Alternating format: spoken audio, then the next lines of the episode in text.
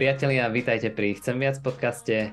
Moje meno je Martin Vigláš a dnes nás čaká opäť druhý špeciálny podcast, ktorým navezujeme na našu sériu o vzťahoch, opäť s rečníkom, komunikátorom a evangelistom Michaelom Otcom. Ak ste nepočuli náš predchádzajúci podcast, tak určite si ho zapnite, kľudne aj najprv ten, my počkáme.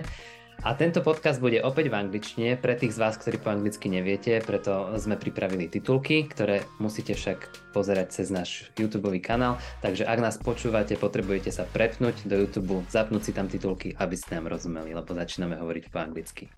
So hello again, Michael. Welcome again to Chcem viac podcast. Great to be with you. So we've been talking about love, relationships, dating. In our last podcast, we've been talking about uh, love, relation, uh, relationships with uh, God. Uh, I don't know if it happened to you, but uh, it happened to me when I've been talking to my uh, classmates uh, in high school that I'm Christian. They they got to me with their answer. So you don't drink, you don't smoke, and you don't have sex before marriage, right? do you know that? Yeah, yep, that's certainly. I remember particularly at secondary school. I went to an all boys secondary school from the ages of 11 to 16. So um, there's no filter when it comes to a 15 year old boy. It's just people say what they think. And so I think when people, I mean, back then, you know, this is 25 years ago now, people were fairly familiar with what Christian sexual ethics were. So they knew kind of, yeah, you're a Christian. This means X, Y, and Z and people would certainly kind of mock you for it they would laugh at it they would find it incredible or just slightly bemused like like how on earth are you going to be able to do that isn't that impossible or isn't that bad for you or isn't that like unhealthy um yeah. and Maybe. yeah not just at school i remember when i was working i um i was in a I was in this in the stock room once at uh, this clothes shop where I was working, and someone discovered I was a Christian. And the first thing they said was, "Oh, that means you don't drink, you don't smoke, you don't have sex before marriage." So, yeah, certainly it was a stereotype that many people thought of. Yeah, maybe maybe many people think that uh, God is uh, against those things and against sex, and He has some special rules that you have to go go in line with, mm. so so that uh, you don't do some mistakes and like that that. So uh is really god against sex. Yeah i remember years ago i was on a question panel at a particular university and um people could ask any questions anonymously. And of course if you say anonymously then people will ask you sometimes questions they wouldn't dare to ask verbally. Anyway this particular question came in it was what does what do christians think about dot dot dot and then it had a list of almost every form of sexual behavior that was you know possible. And the first guy um, on the panel responded to it and he said well that's wrong that's wrong that's wrong that's wrong. And of course in a sense although i agreed it gave this impression to everyone listening oh christians are just against sex. They're you know god's some kind of restrictive killjoy that just thinks this is bad. So when it came to me i was thinking well I'm not sure they really want a specific answer on every single one of these different forms of sexual behavior. But I said, I can give you a general response, and that is that actually God thinks that sex is great. and people were kind of like a little bit surprised. And I said, well, actually, it was God's idea after all. You know, if as a Christian, I believe that God created human beings, He created sex, He created it to be special, He created it to be enjoyable. You know, I think some Christians have had the impression that, you know, when God saw the first human beings enjoying the gift of sex, that he was a bit shocked. You know, I mean, what are they doing? They're having far too much fun. You know, as if as if this was a surprise or as if this was, you know, something that was not a good idea. But no, God created it. It was a beautiful gift. Um, it's not just functional, um, but it's also enjoyable and and that is a beautiful thing. So I'd say, yeah, fundamentally, sex is precious. And actually, if and the Bible does have restrictions or blueprints on how we should um, express our sexuality or how we shouldn't express our sexuality, that's not because God is restrictive or against our enjoyment of life, but actually because if something is precious, you treat it in a different way. Um, I sometimes use the analogy I, I, used to have a really old beat up car. Mm. And if you had said to me, you know, could I borrow your car? I'd say, sure, you know, and if you want to wash it whilst you're about it, that'd be fine. You know, um, if you fill this up with fuel, you double the value of the car as well. So I mean, it was it was great. But then I got given it was amazing story. I got given this almost brand new car, and it was shiny, didn't have any dents or bumps. It was so different to my old car. And if you had said to me then, you know, can I borrow your car? I probably would have thought twice before I just gave you the keys. Now, that's not because I didn't like my car, it's precisely because I did. And if you value something, if you think something's precious, you are careful in how you use it um, and who you give it to. And in the same way, if we think that sex is something fundamentally precious, then actually we value the way that we use it and and who we experience it with. Yeah, uh, I like that approach, uh, and I think uh, if uh, this approach uh, had uh, people in mind when they were talking about sexual revolution, I think they will they will they will make it different because. I think they they that when sexual revolution started, it was meant to give us more freedom Mm. Uh, I think people were saying that uh, we don't need rules about it. We just want to enjoy it. Mm. And uh, actually, I don't think it worked. What do you think? no, not at all. I think um, you're absolutely right. The the kind of the strap line of sexual the, the sexual revolution, particularly in the 1960s, was if we get rid of restrictions and all the taboos when it comes to sex, we'll have more sex, better sex, um, and we can enjoy it all more fully. Um, because the assumption was that the only reason why there are rules and restrictions is there to to spoil our fun. Now it's interesting. Someone said the other day they said before you take down a fence, it's always worth asking why the fence was put there in the first place. And until you can work out why the fence was put there in the first place, you should never take it down. But the sexual revolution just said, let's take down all the fences, let's take down all the restrictions, um, and it promises, yeah, more sex, better sex for more people, and so on. Now, what's really interesting is I, I don't know whether this has happened um, in other countries, but it certainly happened in the UK. Um, there's a growing realization that these promises just haven't been fulfilled. Um, so, a number of articles, headline articles on the BBC and other news outlets over the last few years have said things like, Why is everyone having less sex? And you know studies show that actually people are less sexually active than they used to be mm. and people find this really intriguing because actually the promise of the sexual revolution was we can all be more sexually active and we'll have more sex and we'll enjoy it more but the reality is that's not worked out the way that we thought it was going to um, something's gone wrong and i think that's why now more people not just christians who may have questioned the assumptions of the sexual revolution ever since the 60s but people who are not Christians are starting to question that too. So I mean, um, someone who has written a whole book on that is a lady called Louise Perry. Um, she's not a Christian; uh, she's a secular journalist, uh, but she's written this book called "The Case Against the Sexual Revolution," mm-hmm. really saying the promises of the sexual revolution haven't been fulfilled. It hasn't delivered on them. And also, it's been incredibly harmful. And particularly, she talks about how it's been very, very harmful for, for women, especially, um, and how um, it shouldn't just be Christians that are concerned about the sexual revolution. She says, well, anyone who cares about the rights and um, freedoms of women should care about the sexual revolution too, because actually it's been pr- profoundly harmful in that way.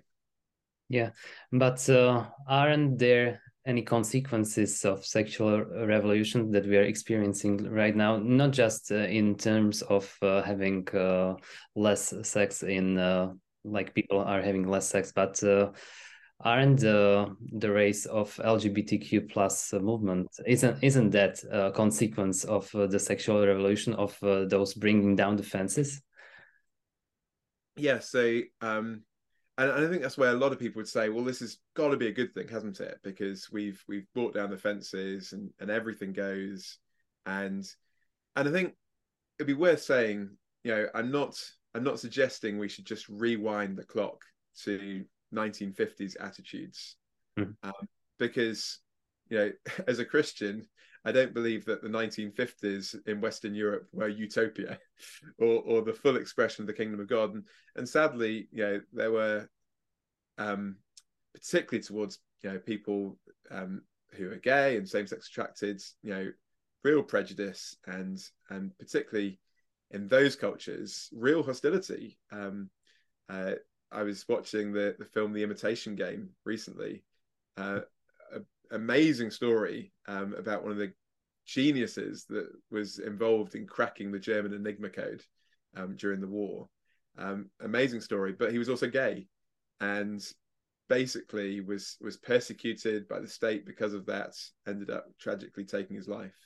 Um, and so the way that particularly gay people have often been treated was awful. And I'm not suggesting we want to go back to that. But I would suggest is simply saying that anything that's consensual is okay. Is that okay? Is that enough? Mm-hmm. And and actually, you know, fundamentally, um, I think we have to say, where do we decide ultimately? Where do we get any kind of sexual ethic from? because most of us have some kind of sexual ethic. I mean, very few people would be happy to say that anything goes. And therefore, the question is, what do we base it on? Are we simply saying, and, and this is what we've basically said in society, is as long as people are consensual, um, that's enough. And one of the things that Louise Perry is saying is, well, actually, is that enough, or is there more to sex than that? Um, and also, I think one of the things that's really important, maybe we can come on to this in a bit, is I, I think culture, secular Western culture, has almost two opposite mistakes when it comes to the issue of sex. One is that we treat it as something that is just another physical act. You know, some people mm. enjoy playing tennis together, some people enjoy having sex together. You know, it's just another physical thing that I do. But but actually we all know that's not the case. Interestingly, in Sweden a few years ago, they wanted to change the law so that sexual abuse would come under the category of physical abuse. And of course, if sex is just another physical act, then there is no differentiation between sexual abuse and all other kinds of physical abuse.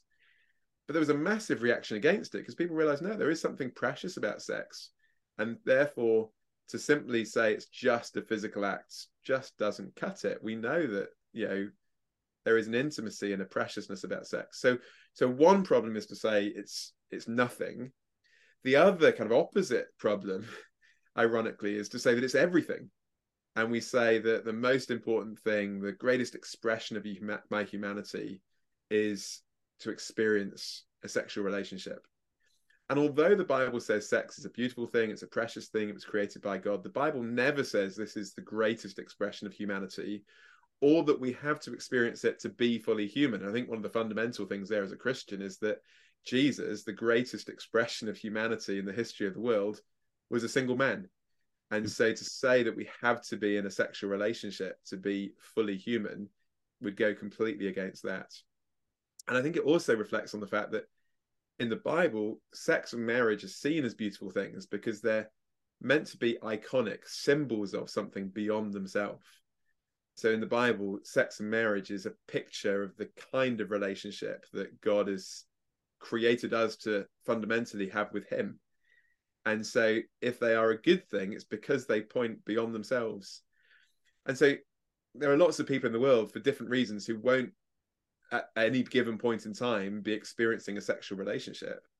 And as a Christian, I want to say that's okay because fundamentally what sex points to is something that can be experienced by everyone everywhere and that is a relationship with god um, and to miss out on that is significance, that is missing out on what life is all about.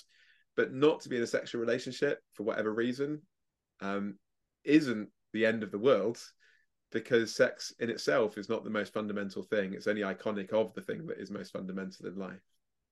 Yeah, I think I think that's the point uh, when um, when you're saying that sex is not uh, an ultimate thing and uh, the most fundamental thing uh, this is where uh, i think many people in society will disagree mm. with christians because uh, if someone is homosexual or lesbian or um, queer or whatever mm. uh, they define themselves based on their sexual um, you know uh, uh, how they how they want to tell everybody that uh, what who they are. Mm-hmm. So so why do you think uh, it is uh, it is a problem or not? It's not a problem, or what do you um, because many people will will say that uh, God is against homosexuality, homosexuals. God is against LGBTQ plus people.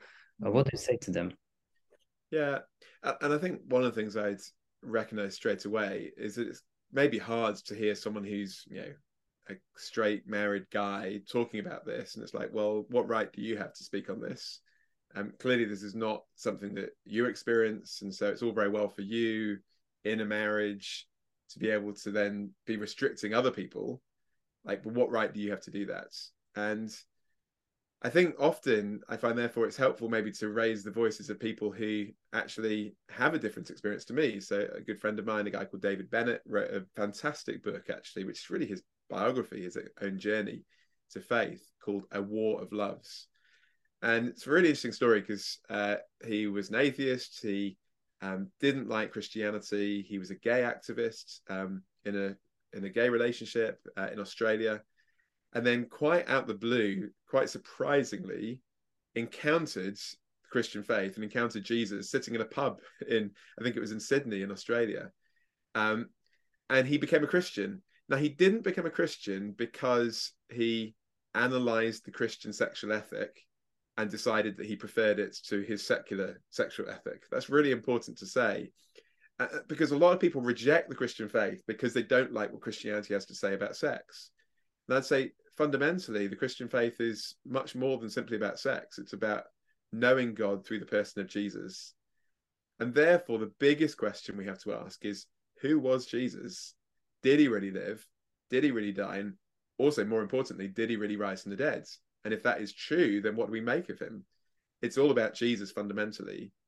And of course, if Jesus is the Son of God, and if he did rise from the dead, then obviously that might change everything, and it might have stuff to say about everything, including my sexuality. But don't allow your subjective response to the issue of sexual ethics to be a barrier that stops you even thinking about the person of Jesus. Christian faith is about Christ fundamentally. And so for David, that was what happened to begin with. He encountered Jesus, he was blown away by a God who would love him and accepts him and that then gave him a bit of a problem because he's thinking, well, now I'm a Christian. What does that mean for different areas of my life, including my relationships, including my sexuality? And really, the book recounts his journey. How, to begin with, uh, he was part of a Christian community that was very accepting of LGBTQ relationships, and he continued in those relationships. But increasingly over time, as he read the Bible and through his own experience, he came to a conviction that he felt actually for him to be faithful to follow Jesus would mean that he would live a, a celibate gay lifestyle. So he still describes himself as gay, uh, but he says he's chosen to live a, a celibate life because um, he feels that that is faithful to what the Bible teaches in that area. Now, when I say that, you might now have this mental image of, of David as being this really repressed guy who is just really, you know, missing out on the joy of life. And that couldn't be further from the truth. David is one of the most joyful, um, incredibly, um, uh, you know, full of life kind of people that you'd ever meet. And and that's because David would say, although I'm not in a sexual relationship, and yes, he says that is hard at times, that's difficult. He says he's come fundamentally to, discover a relationship with God. And I think if sex and marriage is ultimately a picture of the kind of relationship that God desires for us, then perhaps there is a sense in which, for some who forego that for whatever reason, maybe because they choose to live a celibate gay lifestyle or that they're straight, but they, for whatever reason, haven't married, they experience something of God's love in a deeper, more profound sense, perhaps, than those who are married. Um, is where they they don't have the icon, but they have the reality to which it points. And so I, I, would really recommend David's book. I think it's a really helpful exploration of of the issues that he grappled with and his own story and experience. And and I think that's really helpful. So I would really encourage you to listen to someone like him and what he would say on it. Yeah, thank you, thank you, Michael, mm. uh, for bringing this up. Uh, maybe maybe I have just uh, one last question. Hmm. Uh, we've been talking in this podcast uh, about uh, rules for uh, sexuality and uh, thinking about sexuality in the terms of Bible. Mm. So, uh, what would be your advice for uh, for maybe young people mm. living in uh, different relationships, uh, considering that? God is about us, mm. and maybe that that Jesus thing is something bigger than they thought. Yeah how should they approach their sexuality and uh, what, do, do we have some new rules for love sex and dating or uh, you know how to do they have to stay in those relationships they have or what what to do well some big questions there and like i probably can't do justice to all of them in the time that we have available but one of the best pieces of advice that i was given by an older christian friend when i was a teenager trying to work out what it was going to look like to follow jesus uh, was this he said um, often he said um, christians can almost start to think that sex is a bad thing because of the rules and the blueprint that the Bible gives about sex. And as we said already, that's not the case. You know, sex is a, a good thing. Mm-hmm. And if the Bible places restrictions on sex, it's not for our harm, but it's for our good. And so he says, you know, when we face temptation, and we all will, and getting married won't get rid of that. It will just change the nature of it in some ways. Um, he said, one way to do it is to kind of think, oh, sex is bad, sex is bad, sex is bad and he says that doesn't really help and it can then give us a wrong view of sex but he says well actually why not turn it around into a prayer why not say actually thank you god for sex. Thank you that you created it. Thank you that it's a good thing. Help me to seek to honor you and keep it for the context in which you created it. And i would add actually a little bit more than that and help me to remember that ultimately the longings that i have in this area ultimately point me to you. Because the thing is that is i mean cs lewis uh, in his book um uh um trying to remember the name of it now the weight of glory. He talks about longing uh, and he talks about how actually we have these longings you know it could be longings for sexual intimacy but in other areas and ways in life too. He says ultimately these longings find their fulfillment in god himself as the source of all longing and desire. And and actually to kind of remember that actually, you know, even if I was in the best marriage, having the best sex, without knowing God, there'll still be something missing. that actually all of these longings and desires are meant to point me towards Him. So I found that really helpful. And then to also remember that marriage is a good thing. Um, I was reading an article recently, and it really made me laugh because um, it was questioning, as many have done, the assumptions of the sexual revolution. Then it said, we've got this really radical new idea that is a really good way of experiencing sex in a better way. And it called it, quote, radical monogamy. And they said, you know, wouldn't it be a great idea if you decided there was one person that you really loved and you're going to commit to just having sex with that one person in a loving relationship for the rest of your life until one of you dies? I thought that sounds an awful lot like marriage. but of course, if we call it marriage, people think that's old fashioned, but radical monogamy sounds like a really new thing. So maybe we should just, you know, maybe we need to change our terminology. Um, know, maybe rather than asking people to marry us, we could say, you know, would you like to be radically monogamous with me? but uh, but I like that point, which is actually the Bible says the best way to enjoy sex is within the safety and the commitment of marriage. That's not um, a bad thing. That's a beautiful thing. Um, and so um, I would say value marriage and to recognize that it, it is a good thing. And again, Louise Perry in her book, you'd almost think she was a Christian if you read the contents page because you know she says things like you know sex is uh, precious, um, love lust is not love, men and women are different. And her last chapter, marriage is good, and um, that realization that marriage is a good thing but as we've also said, it's a good thing that points to the ultimate thing, which is God Himself. Um, you know, sex, marriage, they're beautiful things. We may experience them, and that's a beautiful thing that we can thank God for if we do. For different reasons, other people won't. And that's not just people, by the way, who might be living gay celibate lifestyles. Um, there are some wonderful people in our church who are single, not because they are same sex attracted, but just because they were committed to wanting to marry someone who was a Christian. Reality is, certainly in the UK, there are more Christian women than there are Christian men. Mm-hmm. So, on the laws of statistics alone, it would mean there are some people who therefore will not get married. But again, if fundamentally the most important thing is to to know God and to have a relationship with Him, then yes, it can be tough being single, but it's not the end of the world and again to remember jesus as our role model in this um, and the reason why David Bennett uses the word celibate is often that emphasizes and elevates that lifestyle choice that we make. So it's not just singleness, which sounds like a negative thing, but actually it's an active choice. I'm choosing to be celibate.